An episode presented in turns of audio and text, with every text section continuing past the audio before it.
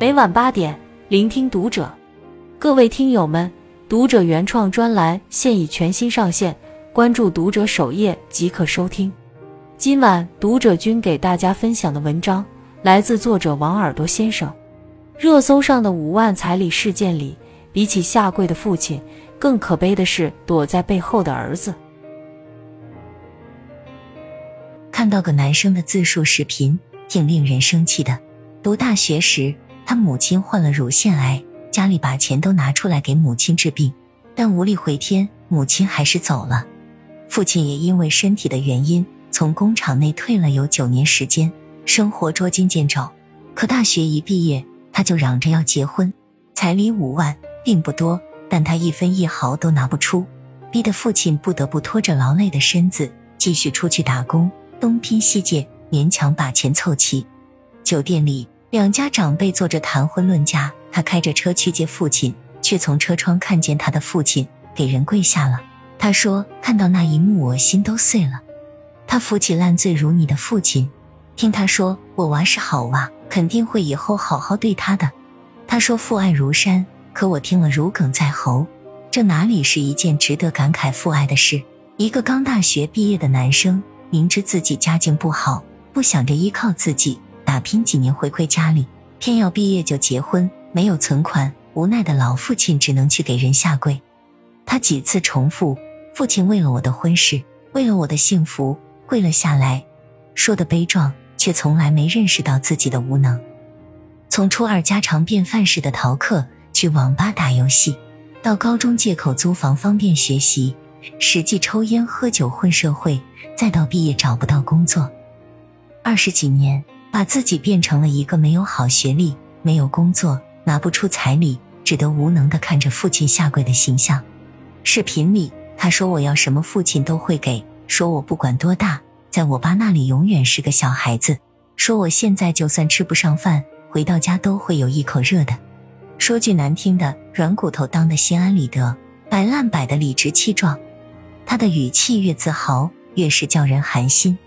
父亲的这一跪，跪碎了自己维持半生的尊严，却到底没能换来儿子一刻钟的清醒。生理年龄成年了，心里永远是个巨婴。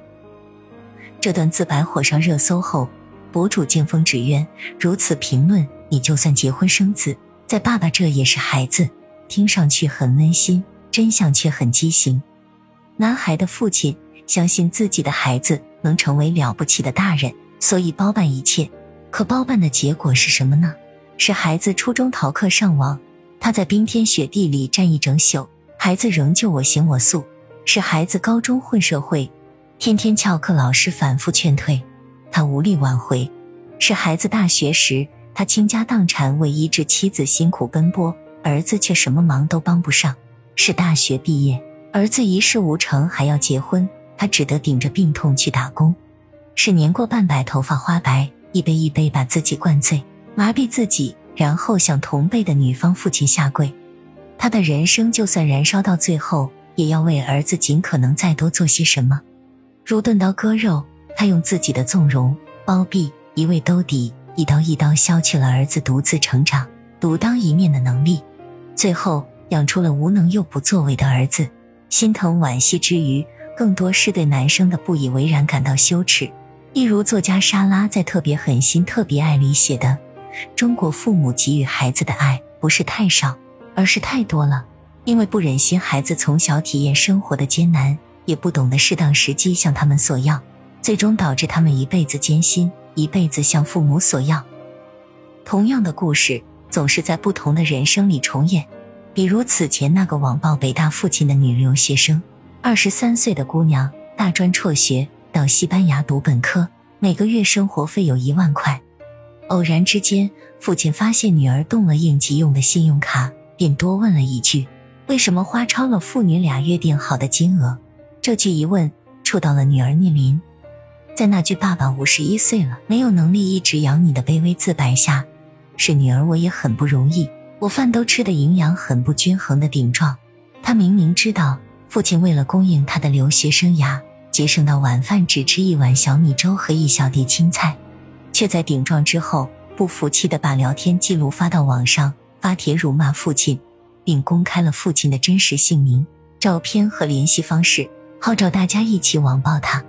在帖子里，他列出父亲人性泯灭、迫害亲生女儿的罪状，读大专的时候不给他生活费，千方百计减少他开销，不想给他钱花。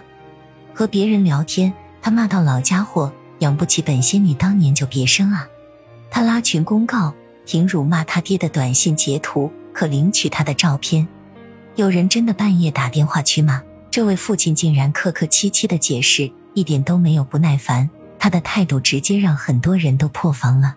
多少父母劳心劳力了大半辈子，却没换回一个知恩感恩的孩子？多少子女享受了父母给予的丰厚生活，却养成了目空一切的毛病，丢掉了换位思考之心？心理学家李玫瑾讲过一段话：孩子三岁时，你不满足他的要求。他最多就是满地打滚，可当他十五岁时，他可能会自残、自杀和你争吵；但当他二十岁时，可能会怨恨你，甚至攻击你。这段话恰巧和知乎上一个标题为“为什么很多人啃老却没羞耻感”的高赞回答契合上了。父母如果不能让孩子幸福，生他干嘛？有钱养得起就可以。你孩子成年后出去工作累死累活，你很开心。一味索取，肯出义不容辞的正义感，真是悲哀。还有个新词叫养老保险回收计划，什么意思呢？一位母亲每个月的退休金只有两千五百块，他的孩子固定每月从这笔钱中拿出一千块当做零花钱，他美其名曰道，经由母亲之手将自己缴纳的养老保险再收回来。今朝有酒今朝醉，月月回收越开心。他的朋友。则是用父母攒下的退休金买了球鞋、包包等奢侈品，这个冬天还给自己添置了一件貂皮大衣。这群人小时候跟伙伴们讨论的是谁爸爸的车好，而如今朋友圈子聊到次数最多的话题是谁父母的退休金更多，来年又能涨多少。话题之外，扯到自身时，却又逃避工作、逃避压力。各种外部环境问题都成了他们赖在家里最好的理由。难怪作家刘墉会感慨：今天多少孩子既要自由又要宠爱，他们既没有自主孩子的主动，又失去了传统的孝道。中国的父母大概是最有牺牲精神的父母，他们总认为成全孩子就是最好的表达爱的方式。有时候这令人感动，可一旦过界，便会催生各种弊端。但终归，这种牺牲精神是令人动容的。记得有档节目，主持人李艾分享自己带七十二岁妈妈看病的经历。医生夸她身体很健康，肯定长寿。可她妈妈说：“我不想长寿，长寿对小孩不好。”还有位六零后父母说：“我不介意被啃老。”他们是不啃老的一代，因为没得啃，所以深知打拼的不易。如果能为自己的子女提供帮助和便利，他们便会很开心，但这种啃老和索取便利的前提是不打扰父母的生活品质，是拥有之后的心怀感恩，是日后让父母老有所依的成长。想起互联网上曾流传过的一份无情的家书，是一对父母在儿子二十岁生日那天写给他的信。此后，请像你的父母一样，做个负责任的、正直的人。另外，若想继续在家里居住，需每月缴交两万日元，约一千三百人民币作为租金、电费及伙食费等。需注意，若向父母借钱，需支付利息。传统的中国式家庭中，大多没有这样的文化，父母也多半对读大学的孩子狠不下这样的心。但要知道一点，你可以庇护他们的身体，却无法庇护他们的灵魂。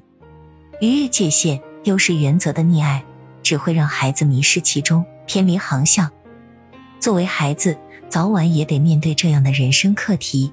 终有一天，父母会离开，你将独自直面自己的人生。你再也没有依赖的温床，再也看不到经父母美化过的世界。没有人再有义务负责你的人生，更不会有人毫无怨言的为你的错误兜底。成长一半是父母领着向前，一半要靠自己奔跑。人可以拒绝任何东西，但绝对不可以拒绝成熟。终有一天，我们都会成为父母，走到他们曾走过的年纪，体会他们的不易。他们既已为你遮风挡雨，等日后也该换我们为他们保驾护航。关注读者，感恩遇见，听友们，我们下期见。